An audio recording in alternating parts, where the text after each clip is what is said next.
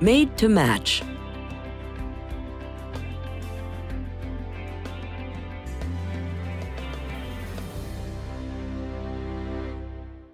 What if your survival depended on a single insect much smaller than you? For the Joshua tree, that's reality. The largest of the yuccas, the Joshua tree grows only in the Mojave Desert in the U S Without nectar to attract pollinators, the Joshua tree species, Yucca brevifolia and Yucca jaegeriana, rely solely on the yucca moth for pollination, and the moths rely on the tree for reproduction.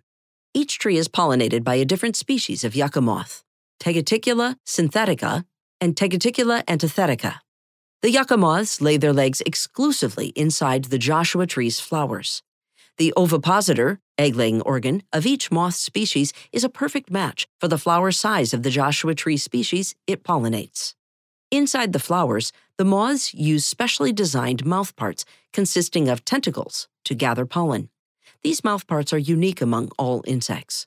While laying their eggs, the moths tuck the pollen under their chin for safekeeping and then deposit it right where it needs to go on the tree's flower so that the flower can be pollinated. When the young moth larvae hatch, they eat just enough of the flower's seeds to survive before morphing into adult moths to start the process all over again. While evolutionists often mistakenly call special relationships like this coevolution, they are better described as designed adaptation. God gave the original kinds incredible genetic variability to develop these types of relationships. The symbiotic relationship between the yucca moth and the Joshua tree serves an essential purpose in the ecosystem of the Mojave Desert.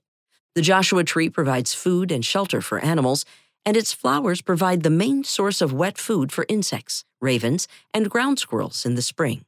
An entire ecosystem flourishes thanks to God's specialized design for the largest yucca tree and a little moth.